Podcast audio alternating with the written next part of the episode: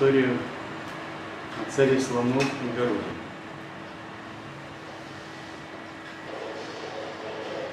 Блаженный Шука сказал, несчастный слон не ведал, какое божество живописал в своей молитве. Но боги, Брахман и его свита понимали, что не к ним он взывает в отчаянии, их владыке Всевышнему, потому не спешили на помощь. И Господь не зашел к страждущему, ибо, пребывая в сердце каждого своего чада, слышит каждую их мольбу. Со скоростью молнии Всевышний перенесся на землю на спине своего возничего царь птицы Горуды. В руках его сияло огненное колесо. Господь предстал пред во всем своем великолепии. Милосердный, могущественный и прекрасный.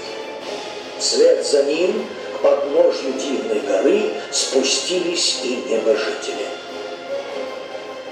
Израненный и обессиленный в тяжкой борьбе слон, завидев златокрылую птицу Вседержителя, воспрял духом и, позабыв о боли, воздал к небу хобот, в котором держал цветок лотоса. Тебя, Господи, я ждал все жизни. Тебя молил о спасении, к Тебе взывал в час страданий. Прими меня к себе, отныне я Твой слуга навеки.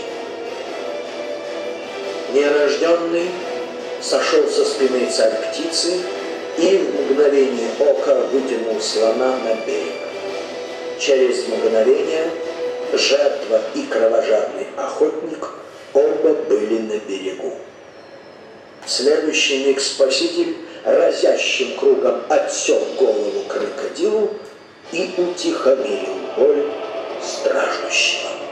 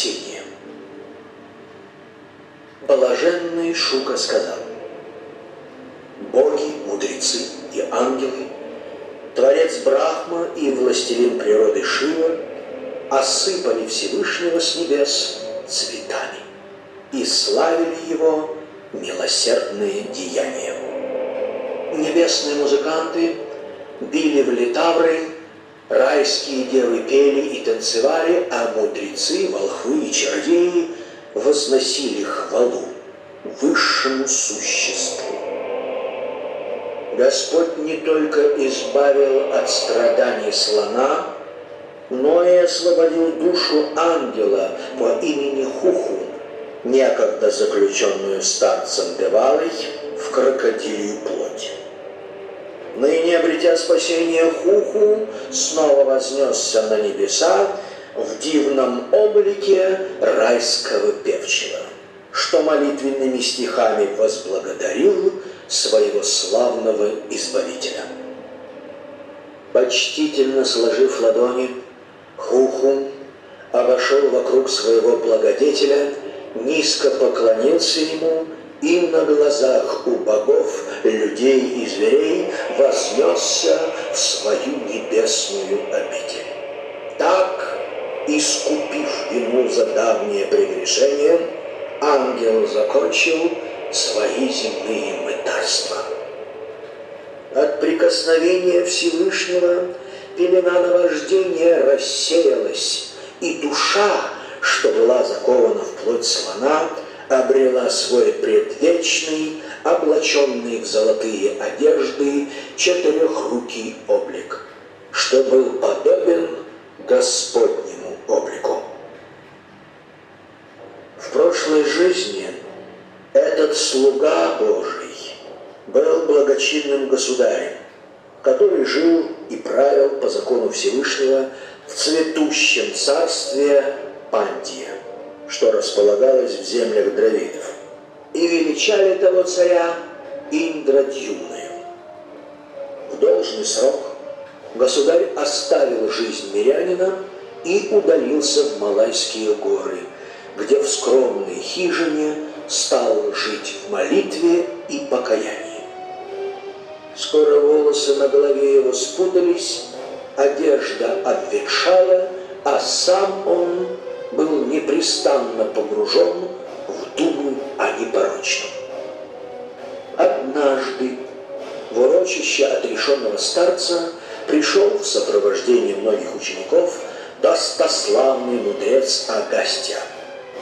Поглощенный мыслями о надсуетном, Индрадьюмна не заметил гостей и не поднялся, чтобы приветствовать их. Безразличие хозяина зажгло гнев в душе ученого мужа. И слова проклятия сорвались с его уст. Пусть этот невежен, надменный и презирающий дважды рожденных, не свергнется во мрак адских страданий. Пусть родится он слоном, толстокожим, бессловесным и неуклюжим. Блаженный Шука продолжал. О, государь! Молвив это, Агасти с учениками покинул жилище старца, а смиренный Индрадьюмна принял проклятие Агастии как Господне благословение. Потому, родившись в следующей жизни слоном, в час испытаний вспомнил молитву, который внимал в пору отшельничества. Даровав спасение из суетного мира своему покорному слуге, Всевышний приблизил его к себе и призвал в свое царство – на глазах у ангелов, волхвов, чародеев и могущественных повелителей природы Господь вознесся вместе с той счастливой душою на спине царь птицы Горуды в свою лучезарную обитель. О славный потомок Куру! Всякий, кто услышит это предание – что же написует беспричинное милосердие прекрасного Кришны, непременно вознесется в райские миры, прославет праведником, окажется неуязвимым для пороков черного века Кали и не увидит дурных предзнаменований ни во сне, ни наяву. Потому всякий человек духовного сословия, кто желает себе добра поутру, пробудившись ото сна, должен читать эту повесть себе и домочадцам. И тогда не одолеет его никакое зло. Пред лицом собравшихся Господь, милосердный благодетель всех существ, обратившись к царь-слону, с едва приметной улыбкой на лучезарном лике, блаженный Господь сказал, «Все свои грехи искупит всякий, кто на исходе ночи и до восхода солнца будет размышлять о моем образе, о тебе, об этом озере, горе и ее пещерах, о садах, что произрастают здесь, цветах, травах и деревьях, о моей обители, обителях Брахмы и Шивы, о трех чудных вершинах, золотой, серебряной и железной, о молочном океане, посреди которого я возлежу, о лучезарном белом острове Шветадвипе, о Шриватсе, завитке волос на моей груди, о драгоценном камне Кауступхе, о моем цветочном венке Вайджаянти – о пальце Каумадаки, об огненном круге Сударшине и раковине Панчаджане, о царь птицы Гаруди, носящей меня на своей спине, о моем ложе Шешанаге, о богине удачи, моей верной супруге, о Брахме, Народе, Шиве и Прохладе, о моих воплощениях, рыбе, черепахе и вепре, о моих благих деяниях, о солнце, луне, огне и предвечном звуке Ом, о безусловной сущей истине и совокупной природе, о коровах и их благодетелях брахманах, о преданном служении мне, о женах Сомы и Кашьяпы, дочерях Дакши, о реках Ганге, Сарасвати, Нанди и Ямуне, о слоне Айравати, о царе Тхруе, о семи вселенских мудрецах-пророках и благочестивых людях. О слуга мой верный, всякого, кто, пробудившись пред восходом светила, возносит мне молитвы, что ты вознес час горестного отчаяния, я вырываю из пасти смерти и дарую ему на исходе жизни вечное убежище в своем лучезарном царстве. Блаженный Шука сказал, молвив это, властелин чувств подул в свою дивную раковину, и звук ее наполнил радостью сердца бессмертных богов. Затем он зашел на спину царь птицы и исчез в небесной дали.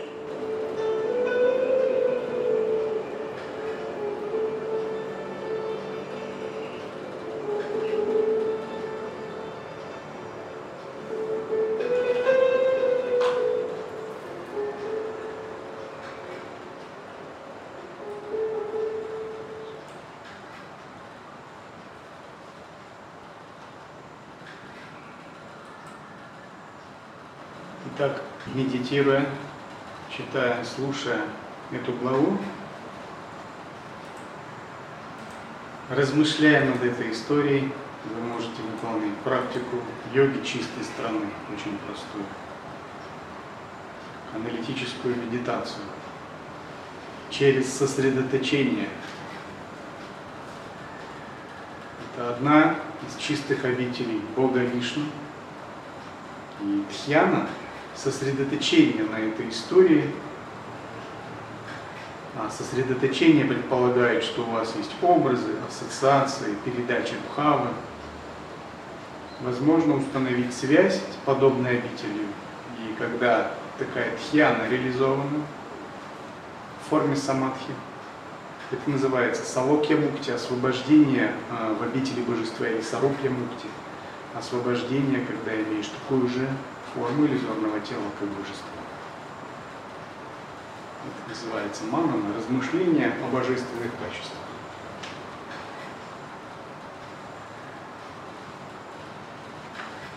И благоприятно перед тем, как а, вы размышляете, выполняете такой анализ, например, утром слушаете или читаете текст такой, на некоторое время сначала очищать свой ум выполнять самскар шутхи. Краткая практика самскар шутхи. Что это значит? Это значит анализировать поступки тела, речи, ума за прошедший день, за прошедшие сутки или за прошедшую неделю. Был ли я усерден в своей духовной жизни?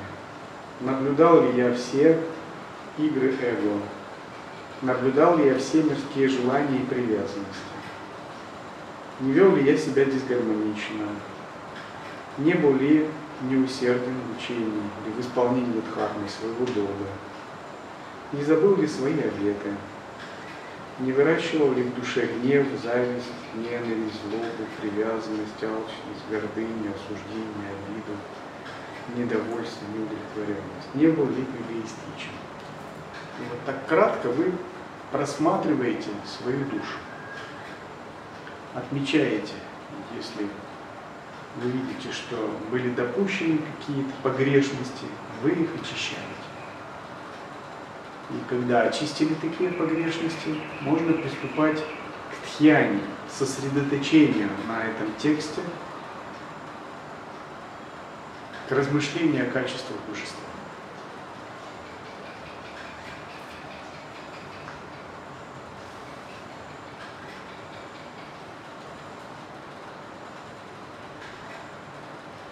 Когда мы выбираем путь монашества,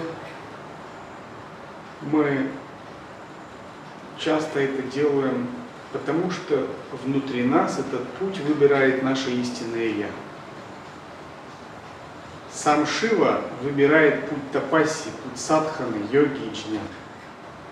И такой первый импульс, который указывает, это безошибочный, это правильный путь. Но кроме этого есть наша карма, эго, ум и много обусловленностей, и нужно проделать большую работу, чтобы это преодолеть.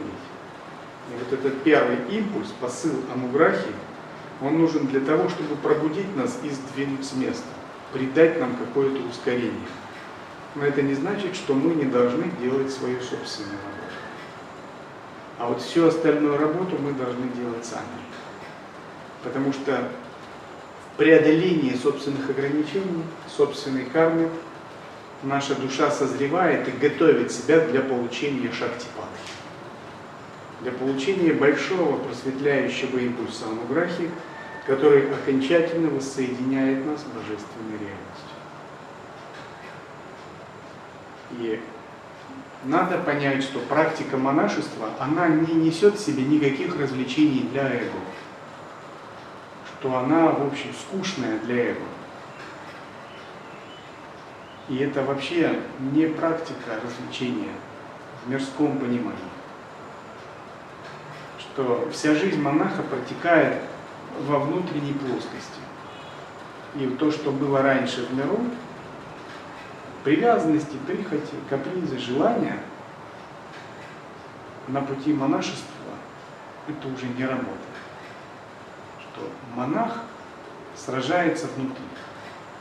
Он сражается за пробуждение от невидения.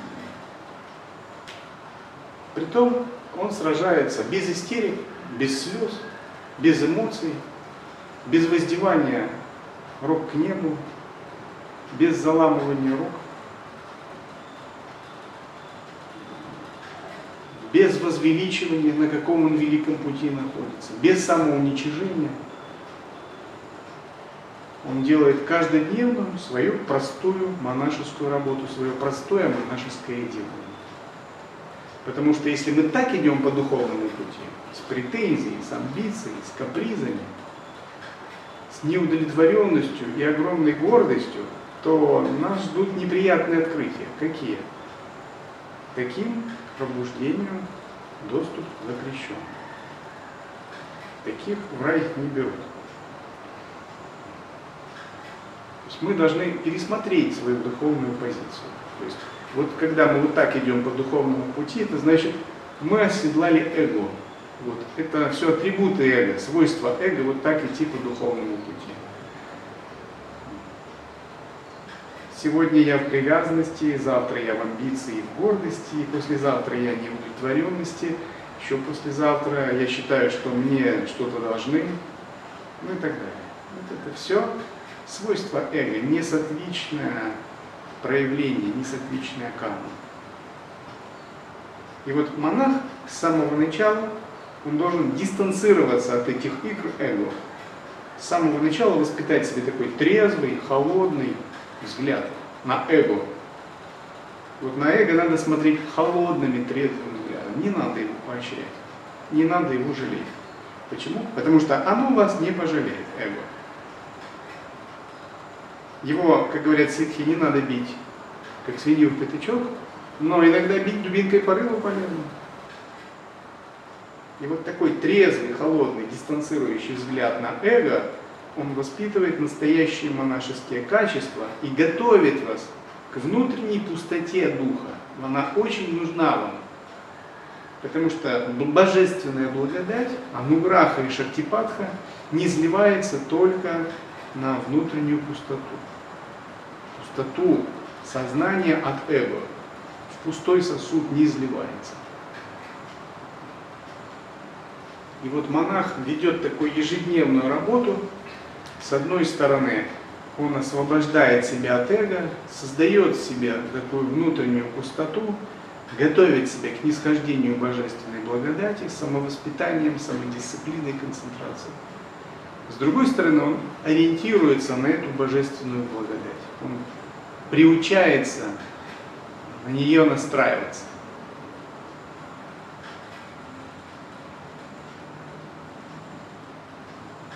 Итак, я хотел бы еще прокомментировать историю Шикхидваджи и Чудайли.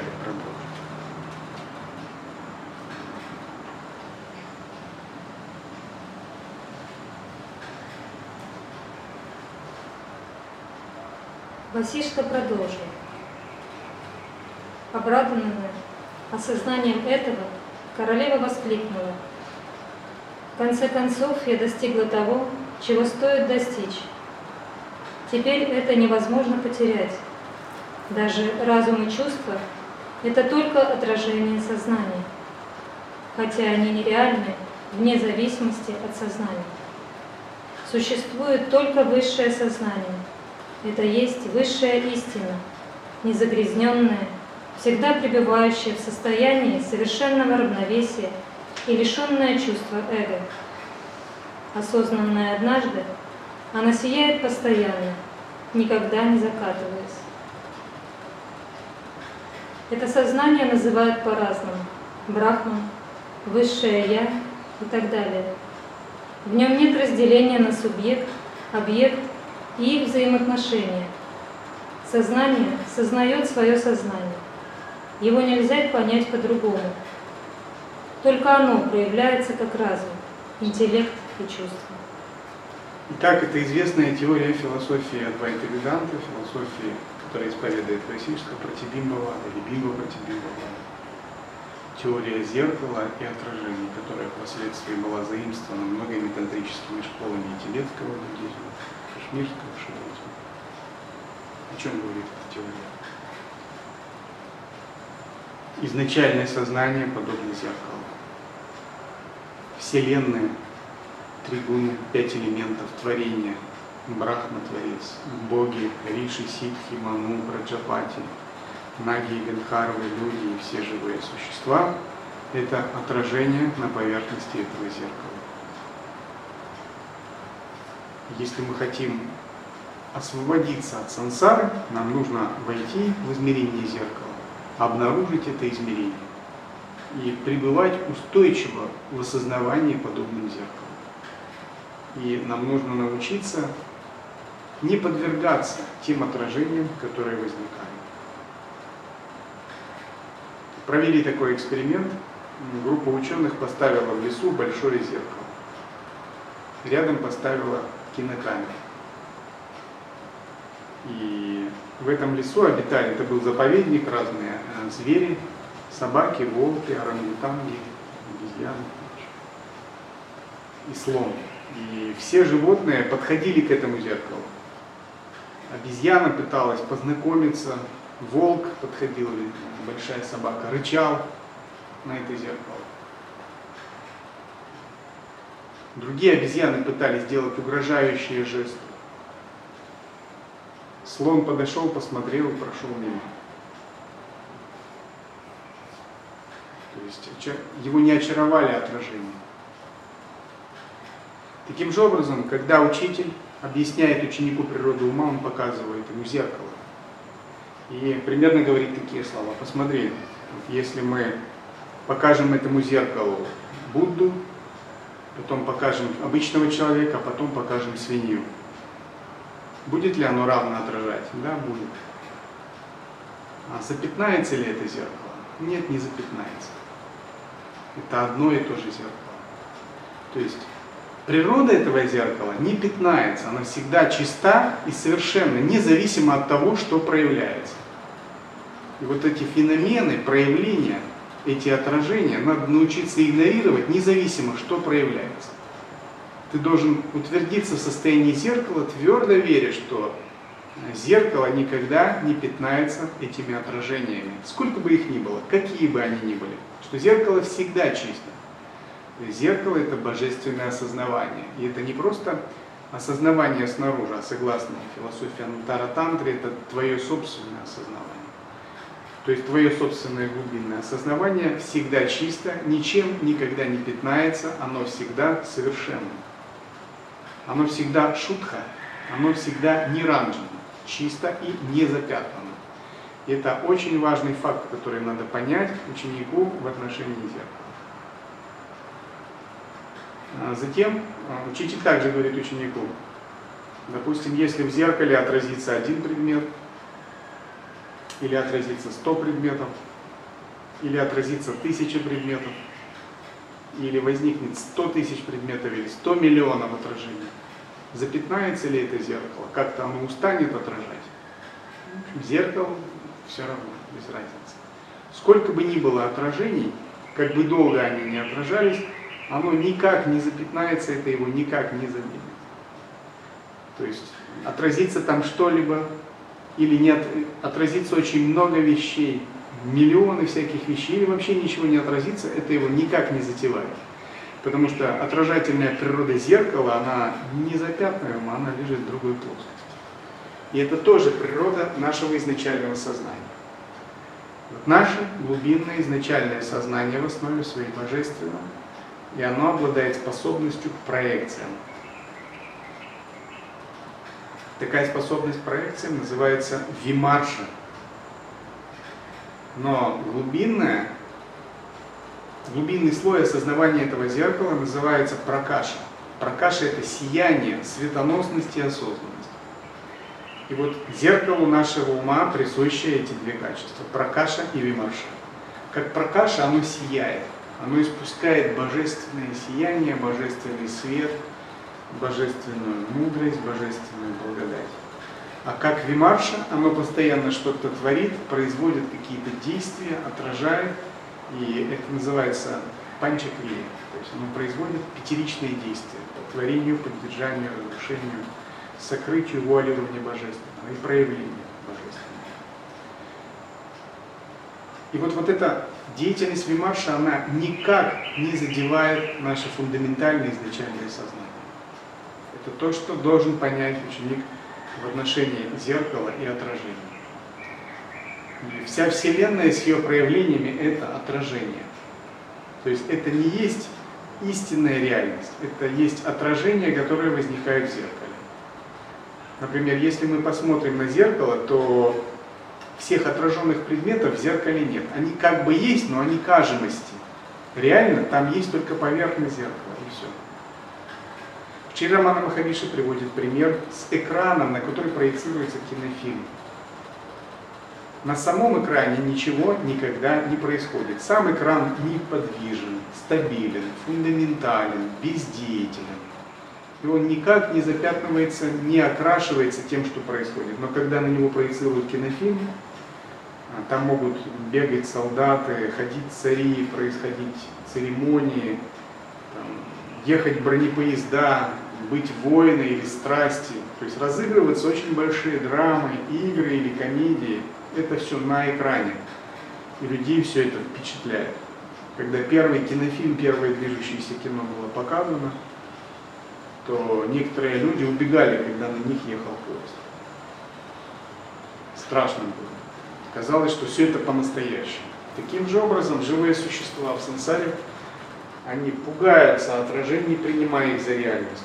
Но причина их в неведении. Потому что они не распознают экран, на который проецируется отражение. И вот пробужденный, просветленный Будда – это тот, кто обнаружил этот секрет экрана, обнаружил этот секрет зеркала, и он понял фальшивую, иллюзорную природу отражения. Он понял всю сущность майи, иллюзии. И он утвердился в понимании зеркала, утвердился в понимании этого экрана, он прочно утвердился. И больше иллюзии, отражения не ведут его в заблуждение. Отражение, например, это тело, это все материальные объекты, э, все проявления тонкого мира, физического мира. Все это различные отражения, обладающие разными уровнями плотности. Но за всеми ними стоит зеркало, экран, Это природа всех явлений. И наша задача на пути созерцательной практики в лай-йоге – обнаружить зеркало и войти в измерение зеркала. И через понимание этого измерения зеркала освободиться от влияния отражения. Когда мы делаем первые такие робкие попытки к созерцательной практике, осознаванию, атмавичара, шамхави мудра, внимательность, наблюдение, мы пытаемся хоть мельком, хоть краешком глаза заметить это зеркало. И это правильно. Такие попытки надо делать. С одной стороны, мы должны развивать аналитическую мудрость, философскую способность к анализу, кричали маму, такую интеллектуальную джняна-йогу развивать. С другой стороны, мы должны заниматься созерцательной практикой, чтобы обнаружить это зеркало осознавания. А с третьей стороны, воспитывать себе веру, преданность, самоотдачу, дух прибежища, чтобы это все одухотворяло нас высшей божественной милостью и благодатью на пути духовной практики. Тогда мы можем обнаружить это зеркало увидеть фальшивую иллюзорную природу отражения. Что вслед за этим наступает? Вслед за этим наступает утверждение в природе зеркала. Нам надо научиться жить в этом божественном слое просветленного осознавания. И вот Чудайла – это пример той маточки, которая утвердилась в нем. Вот что она говорит о нем.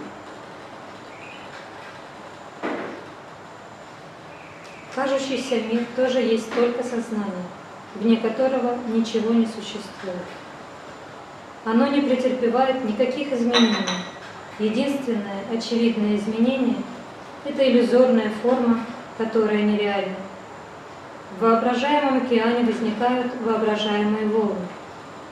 Сам разум является океаном, и его волны тоже разум. Так возникает в сознании кажущийся мир, и они не отличны друг от друга.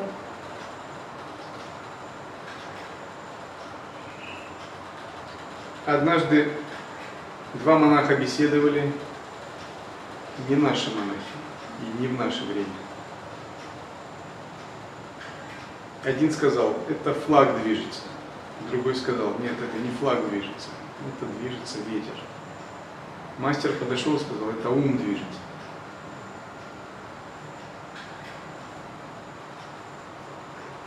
Как это понимать? Если мы вспомним пятеричную формулу, то первое звено этой формулы гласит так, что весь видимый мир надо свести к уму. Пока мы не выполним эту пятеричную формулу, мы будем этерналистами. Этернализм значит не понимать той истины, что весь видимый мир зависит от твоего ума. Чем двойственная философия, философия интернализма плоха? Не то чтобы плоха, а почему она не окончательна, не завершенна? Потому что когда мы допускаем двойственность, когда мы допускаем внешний мир отдельно от нашего сознания, мы допускаем самобытие внешних вещей. Допустив хоть на немного однажды самобытие внешних вещей, мы ставим себя в зависимость от того, как эти вещи будут развиваться, и никак не можем повлиять даже на ситуацию. То есть тогда наше освобождение, наше познание божественной реальности, наша свобода, она всегда будет в какой-то внешней власти. Она всегда будет зависима от чего-то, что мы не в состоянии, с чем мы не в состоянии объединиться. Что от нас не зависит. Философия Адвайты всегда говорит, ты должен понять, что весь внешний мир надо свести к уму. Надо понять, что весь внешний мир, он исходит из ума. И пока ты этого не поймешь, внешний мир будет тебя вводить в заблуждение, будет тебя дурачить. Первое, обнаружить внутреннего наблюдателя и понять, как из внутреннего наблюдателя появляются тонкие такие интенции, направления сознания, которые хотят развиваться. Вот вы медитируете, появилось тонкое желание чего-либо. Съездить, посмотреть. И вот оно как бы зудит все больше. И вот из этого тонкого желания уже появляется движение. Ваше тело идет, ездит и смотрит. То есть, если бы этого тонкого желания не было, вы бы не делали это. А если желание еще более сильное, то развиваются связи, отношения. И вот оно развивается из пустой, из пустой медитации. Оно развивается только на уровне очень тонких вибраций мысли. Вот такое примитивное хотя бы понимание, как из ума проявляется мир, оно позволяет понять, как вообще действует ум. Хотя это простенькое объяснение, все посложнее гораздо будет. Потому что из этого ума и татвы появляются, и тело, и реинкарнация. Но даже на таком уровне когда мы можем отслеживать колебания и желания ума и обнаружить, как вот эта вся сансара трехмерная сгущается, проявляется только из одной мысли, э, мы немного поймем, как наш разум э, творит сознание, как наш разум творит реальность. И потом мы в эту реальность попадаем, отождествляемся с ней, запутываемся, и затем она приносит нам страдания.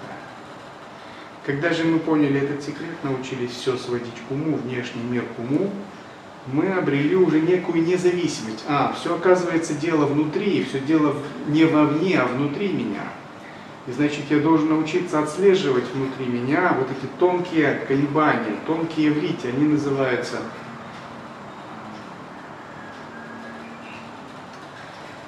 скажем так, назовем их просто врити. Есть брахмакара врити, это божественные колебания, которые мы порождаем в сторону Абсолюта, в сторону божественных миров. Это мирские врити. Вот как вот эти мирские врити создают реальность, и как я в ней запутаюсь. Оказывается, вся реальность происходит на более тонком уровне. Прежде чем я посмотрю или сделаю, она внутри меня развивается. И следующее звено пятеричной формулы гласит так, что мы должны проанализировать ум, и обнаружить пустоту ума, обнаружить пустотность, присущую уму. Когда мы обнаружим пустотность ума, мы понимаем, что весь внешний мир, оказывается, происходит из пустоты, творится в пустоте, из пустоты. И сам он пустотен, не обладает самобытием. И вот это открытие, к чему оно ведет? Мы утрачиваем привязанность к материальному миру. Мы понимаем, а, это же из пустоты, это же пустое. У нас нет ни нигилизма, ни отвращения к внешнему миру. Мы просто улыбаемся, мы понимаем его пустоту. Как бы внутри мы отмечаем, а это пустое, это пустое, и это пустое. Вот то, что раньше вызывало в нас алчность, там, вожделение, привязанность, какие-то страстные любые желания, теперь у нас вызывает только улыбку. улыбку. Потому что мы понимаем, это пустое. Пустое это. Вот разочарование в сансаре это понять. Вся сансара пустая. Вот она пустая. Нет в ней ничего такого интересного. Потому что она пустотна, она исходит из моего же пустотного сознания. Однажды, когда мастер один сидел, к нему пришел ученик и сказал, там красивая процессия, в городе слоны, танцовщицы, барабанщики, музыканты. Не хотите ли посмотреть? Мастер сказал, для того, чтобы увидеть истинную реальность, мне достаточно пребывать в своей природе.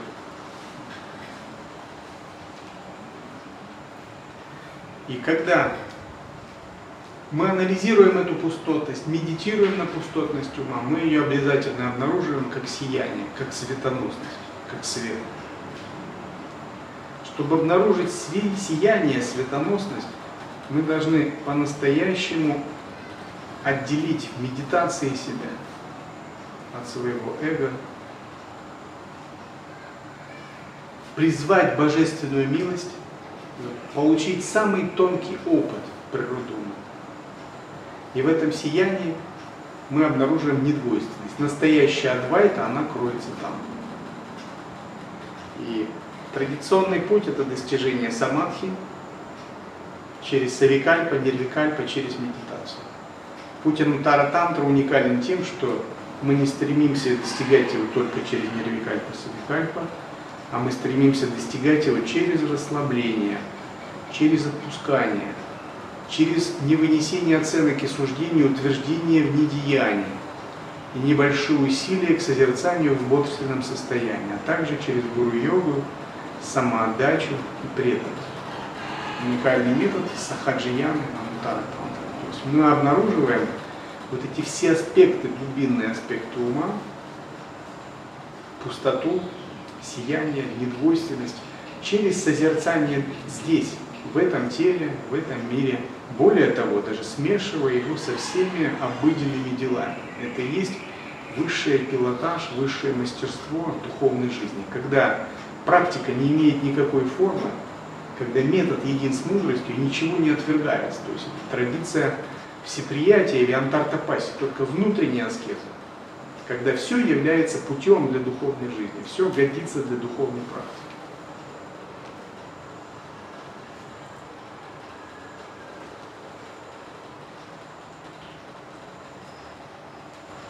Я есть чистое сознание, вездесущее и лишенное чувства эго. Для этого сознания не существует ни рождения, ни смерти. Его невозможно разрушить, потому что оно подобно пространству, невозможно разрезать или сжечь. Это чистый свет осознания без всяких дефектов. Я свободна от всех заблуждений, я спокойна. Все боги, демоны и разнообразные существа по сути не являются сотворенными, потому как они не отличны от сознания. Внешние формы иллюзорны, как глиняные солдатики являются глиной, а не солдатами. И вот недостаточно сказать «я свободна, я чистое божественное сознание». Это надо переживать в текущем времени, в настоящем времени, прямо сейчас. Но как это переживать, если ум не чувствует никакой свободы, никакой чистоты, если он э, полностью влип в эту сансару, в эту двойственность, в эти отношения, в эти концепции, в это эго, в эти желания? Сложно очень, невозможно, кажется. Но учение говорит, это возможно. Для этого надо создать намерение. Такое намерение называется санкальпа или санкета. Установить свой ум в медитативную установку. И потом держаться с небольшим усилием. И это намерение будет постепенно двигать двигать, двигать, двигать сознание. И рано или поздно такое сознание отделится от вот этой всей захваченности желаниями, внешним миром, эго, концептуальным мышлением и установится в своей природе. А вот эта природа начнет разворачивать все прекрасные качества. И когда, например, Романе Махариши задавали различные вопросы, меня беспокоит страдание мира, или меня беспокоит моя соседка. Он как отвечал? Одинаково. И на вопрос о страдании мира, и на вопрос о соседке, то есть как бороться с мирскими жалобами, он отвечал одинаково. Для кого возникает этот вопрос? Исследуйте себя, исследуйте природу своего сознания. То есть Романа Махариши из пятиличной формулы он давал вот это первое звено. Сведи все к уму, а ум обнаружишь как пустотность.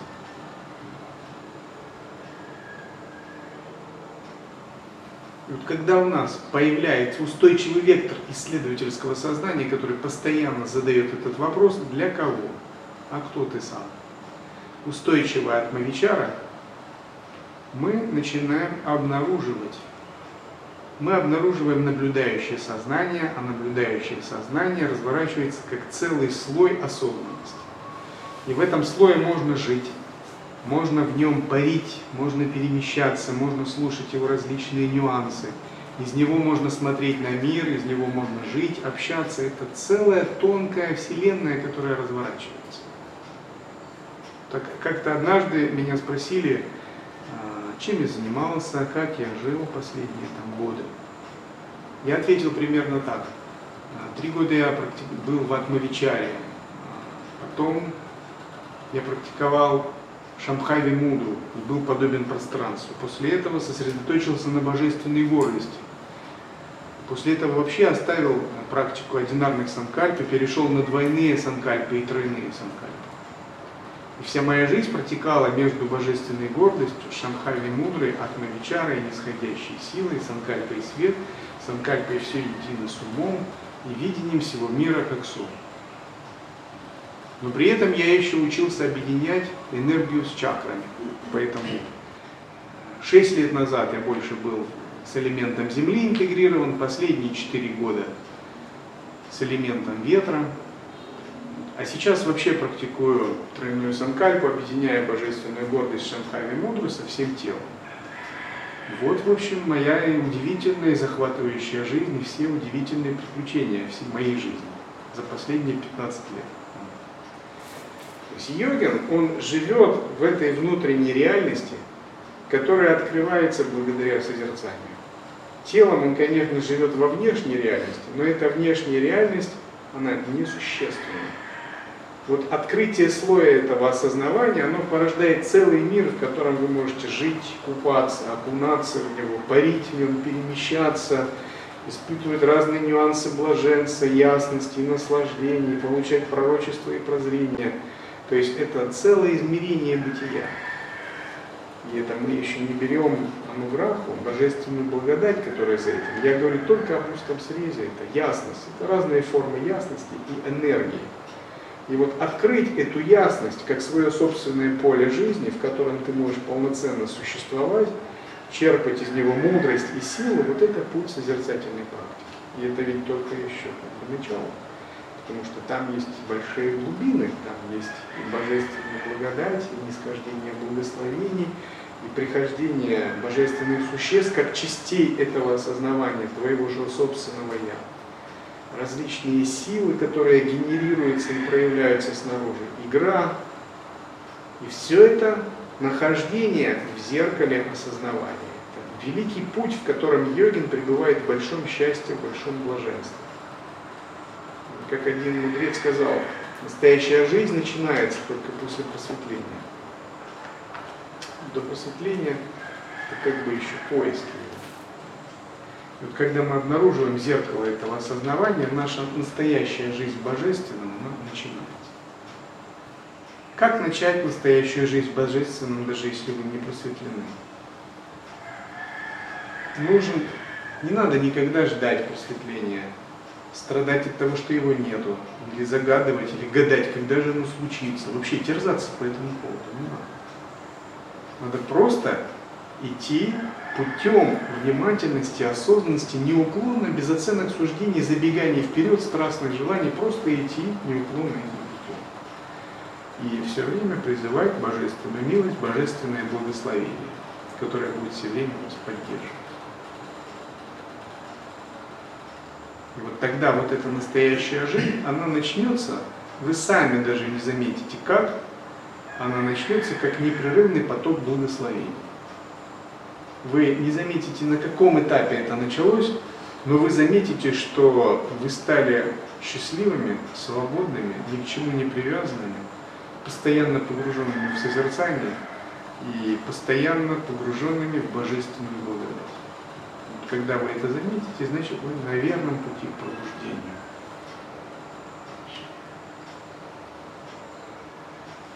Тот, кто видит, субъект, и то, что он видит, объект, воистину является одним чистым сознанием. Как возникло непонимание, от которого появились концепции, это единство и это двойственность? В ком существует это заблуждение? Чье оно? Я остаюсь в состоянии освобождения или просветления, без малейшего волнения мысли, осознав, что все существующее является чистым сознанием. Нет ни этого, ни меня, ни другого. Нет существования или несуществования. Вот, вот эти слова, они становятся вашим переживанием, когда вы глубоко погружены в присутствие и переживаете то, что называют блаженство, ясность и пустота. Вы их имеете право переживать. Это полноценное переживание практикующего. Но вот захватываться ими не надо. Вот обычному человеку эти состояния неведомы, он даже не понимает, о чем речь. Однажды один человек, скажем так, официальный, пригласил одну нашу практикующую на беседу. Попросил рассказать, чем же мы занимаемся. Она примерно час ему рассказывала. Он все это внимательно записывал. Он как бы записывал, просто не сосредотачиваясь на тексте. Когда все закончилось, и он прочитал, он говорит, я ничего, ничего не могу понять вообще. То есть для человека, который не созерцает, который воспринимает на уровне ума, он не может это понять. И часто практикующих э, мирские люди не могут понять именно по этой причине. Это невозможно умом объяснить. Или надо иметь э, два с половиной философских образования на уровне кандидата доктора наук. Хотя бы через ум к этому подойти. Через ум можно подойти и философски понять. Но все равно даже философски это нельзя понять. Но через практику это можно. Это либо через созерцательную ясность, либо через преданность. Это можно.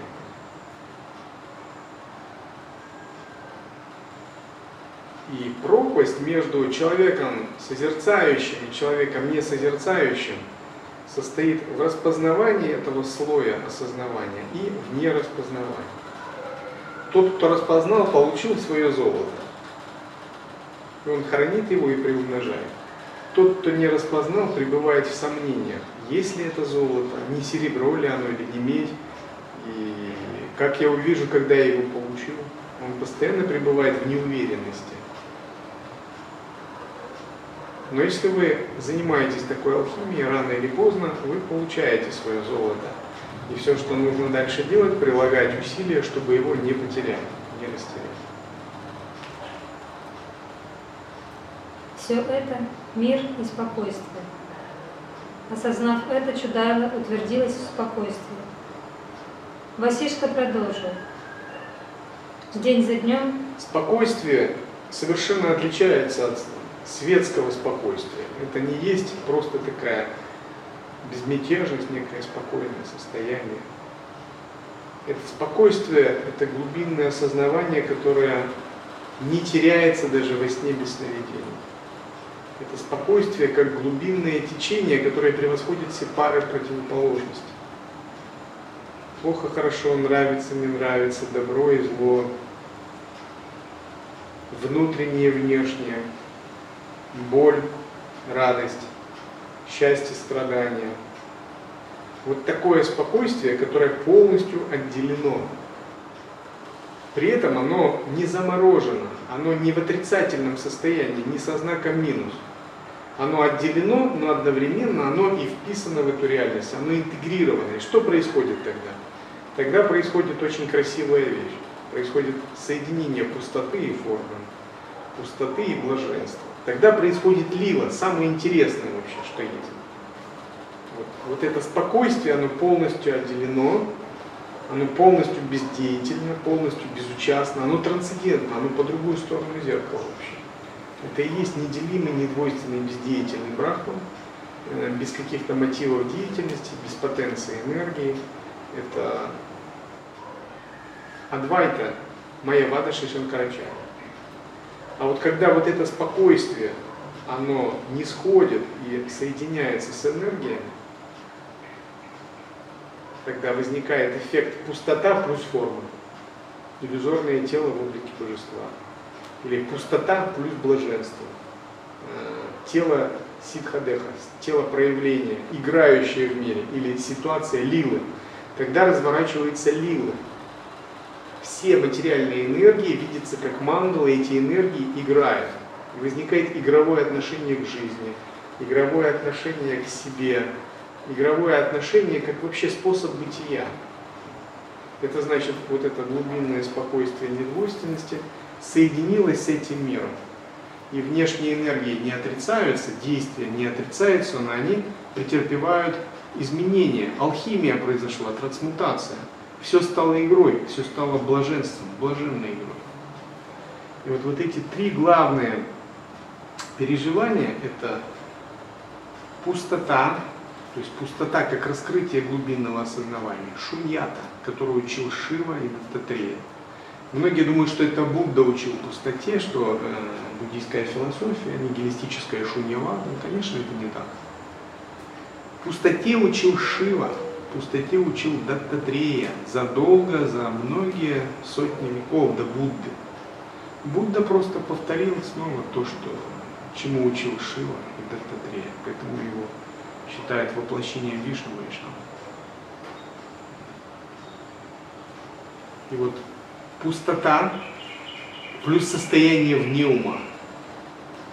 Вот когда пустота соединяется с состоянием вне ума, рождается тело мудрости, чиньян-деха. Пустота плюс состояние ясности. То есть ясность это тонкая осознанность в тонком теле. Когда они соединяются, рождается второе тело, тело божественной славы, иллюзорное тело, пранамдеха. Пустота плюс блаженство. То есть блаженство это энергия в чакрах энергия в теле, энергия при любом восприятии, переживании, касании, обонянии, осязании, зрении. Тогда вот рождается, когда пустота переживается единство с блаженством, исполняется принцип сукхашуни, рождается третье тело, способность, то есть это третье тело, ситхадеха, это способность воплощаться в любом мире, не теряя просветленных качеств.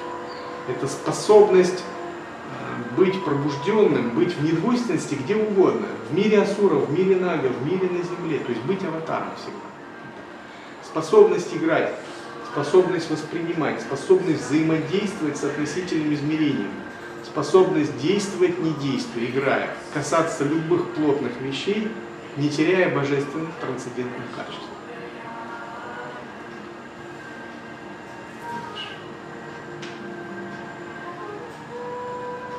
День за днем королева становилась все более погруженной в себя, все более и более наслаждаясь блаженством осознания.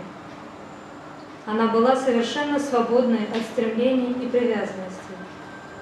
Не отказываясь ни от чего и не стремясь ни к чему, она была естественна в поведении и спонтанном действии. Не отказываясь ни от чего, естественно в поведении, спонтанном действии. Вот в этих словах кроется вся сущность учения лай-йоги, учения Нутара-тантры, которое называют три свободы. Три свободы – это означает полностью свободное проявление тела, полностью свободное проявление речи, полностью свободное проявление ума. На фоне глубокой погруженности в осознавание. То есть вот этим э, ее образу жизни был предшествовало, что день за днем королева становилась все более погруженной. Прочитайте это. День за днем королева становилась все более погруженной в себя, все более и более наслаждаясь блаженством осознания. Когда мы погружаемся в природу ума все более и более, что мы обнаруживаем? Мы не погружаемся в собственные ясности, в кокон своих представлений. Вот если мы погружаемся в кокон своих представлений, это форма иллюзии, форма прелести истинное погружение в себя предполагает панча кошу веку, что мы пронзаем пять оболочек, и мы погружаемся в абсолют божественную реальность. У нас возникает брахма хамхала, примерно такое понимание. Я ведь трансцендентен в душе, я обладаю трансцендентными качествами. И вот медитация на свои трансцендентные качества дарует йогину неописуемое блаженство, потому что в нем соединяются черты Абсолюта и черты человека. Он становится богоподобным человеком. Он остается тем же человеком, что и есть, также ест, спит и ходит, но одновременно он богоподобен. Потому что вот это глубинное осознавание раскрывается в нем, и он все глубже и глубже погружается. Оно становится важнее его человечности.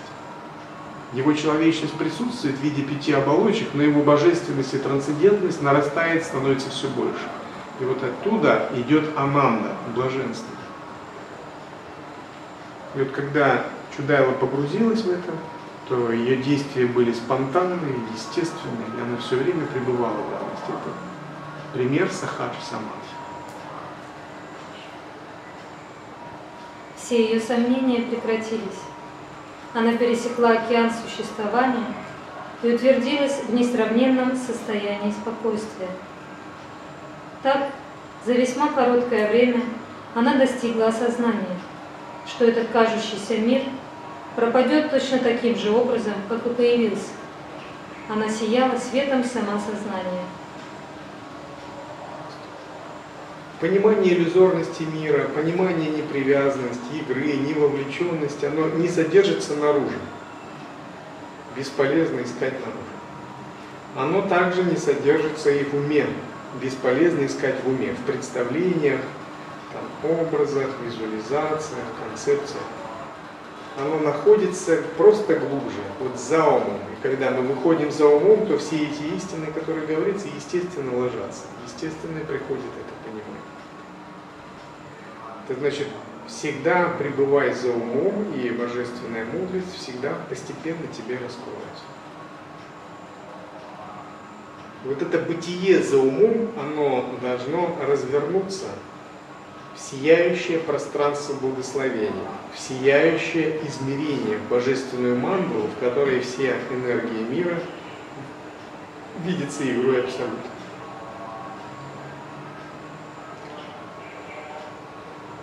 Видя ее сияющей и миротворенной, Шикхидваджа спросил, «Ты вновь обрела молодость и сияешь необычным образом, моя любимая. Ты ни на что вообще не отвлекаешься, у тебя нет стремлений. Тем не менее, ты полна блаженства. Скажи мне, ты отведала блаженный нектар? Несомненно, ты достигла чего-то, что очень трудно достигается. Чудайла ответила, я оставила пустоту, которая приняла какую-то форму, и остаюсь в истине, а не в обманах внешних форм. Потому я сияю. Я оставила все это и обратилась к чему-то другому. Потому я сияю. Я наслаждаюсь не наслаждением, удовольствиями, как если бы наслаждалась ими. Не поддаюсь ни радости, ни возмущению, потому я сияю. Я ощущаю великое блаженство, оставаясь в реальности, которая сияет в моем сердце. Чудайло остается в реальности, которая сияет в ее сердце. Чем же наслаждается Чудайло? Чудайло наслаждается божественным светом, божественной благодатью, которую она открыла в себе. Пребывание в божественном свете, в божественной благодати Ангурахи, в зеркале осознавания позволяет нам также ходить, также воспринимать мир, но меняется восприятие, потому что мы смотрим глазами этого недвойственного святого сознания.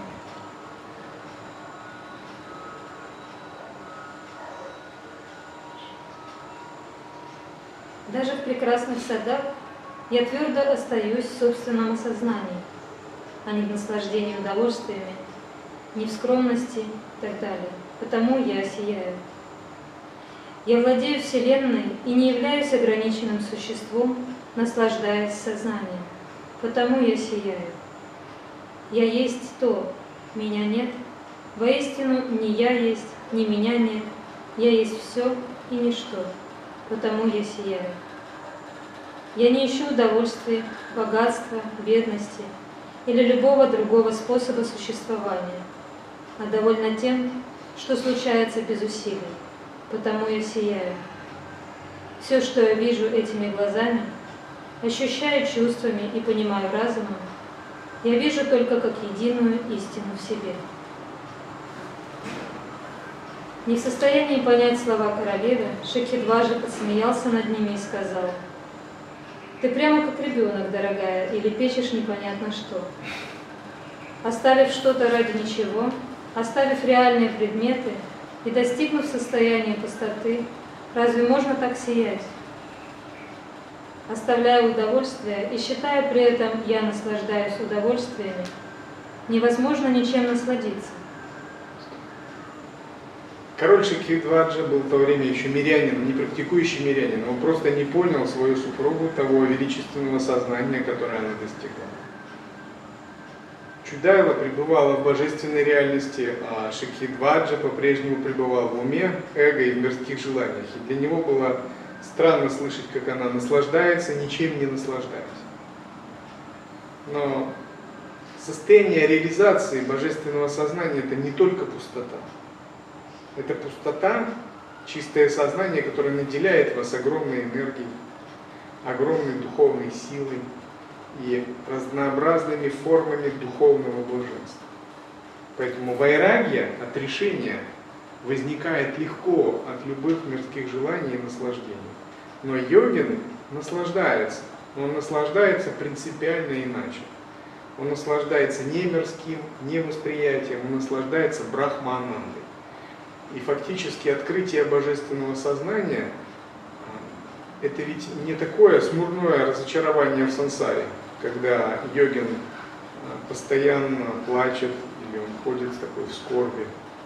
Это движение к все большему наслаждению в Боге.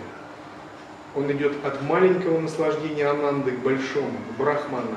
Все дальше и дальше и дальше. То есть чем вы больше погружаетесь в осознавание божественной реальности, тем больше нарастает эта ананда. И эта ананда – это ваш внутренний свет, который не зависит ни от чего. Он полностью свободен. Вот этого не мог понять никак Шикхи-Баджи. И йогин становится полностью самодостаточен, потому что эта ананда заменяет ему все внешние виды других ананд.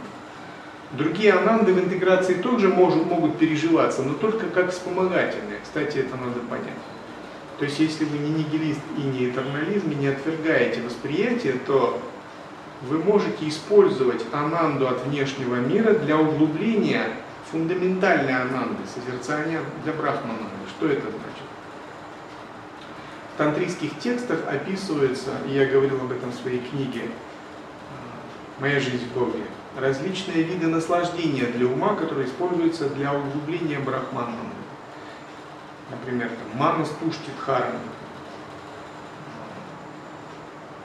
Или сосредоточение на ананде, которое возникает от вкуса, сосредоточение на ананде, которое возникает от звука, или на любом переживании в уме. И вот внешнее переживание, например, вы смотрите на какой-то объект, например, на прекрасный пейзаж – или вы слушаете какую-то прекрасную музыку. То есть вы позволяете работать органам чувств, и через органы чувств вы воссоединяетесь с чем-либо. И вот если вы это делаете в созерцании, то внешнее переживание может дать какую-то ананду. Но эта ананда, это не та, на которую вы делали, делаете ставку. Эта ананда, она только подчеркивает и углубляет вашу собственную брахма-ананду за счет того, что она задействует ветры и каналы и дает дополнительный поток энергии. На этом построен весь принцип интеграции. Задействовать э, с помощью внешних энергий дополнительно ананду в каналах, чтобы пробудить более глубокую брахма-ананду, в которой ты всегда естественно погружен. Но главная ананда йогина ни от чего не зависит, не зависит ни от какого восприятия. Это внутренний божественный свет, который его кормит, насыщает, радует и всем наделяет, все дарует, который обладает, когда ситхи развиваются, способностью создавать, творить, делать все, что угодно. То есть из этой внутренней ананды осознавания вы можете проявить свою пятеричную функцию в виде Творца, как Шива, то есть как маленький Шива. Силой санкальпы сотворить какую-либо нужную вам реальность поддерживать эту реальность, если надо растворить ее, если надо завуалировать ее, если надо э, проявить божественность, чтобы она помогла кому-то другому. Вот эта функция вас, как Творца Шивы, Панчи Крии, она активируется, когда вы углубляетесь в эту божественную реальность. И она полностью ваша, эта функция, по праву, эта способность. Надо только активировать это зеркало осознавания. Парасатарка логика на этом построена. Ситхи, санкальпы ситхи. Не надо этого жаждать, специально желать или мечтать, когда же я силой ума буду это творить. Когда вы так думаете, вы на неправильном пути. Не думайте об этом. Это придет само естественно, благодаря утверждению в естественном. То есть не надо пытаться эксплуатировать божественную природу осознавания ради э, удовлетворения желания те, кто ищет ситхи подобным образом, они как бы еще не растворили свое эго, не освободились от этого. Но это будет приходить естественно.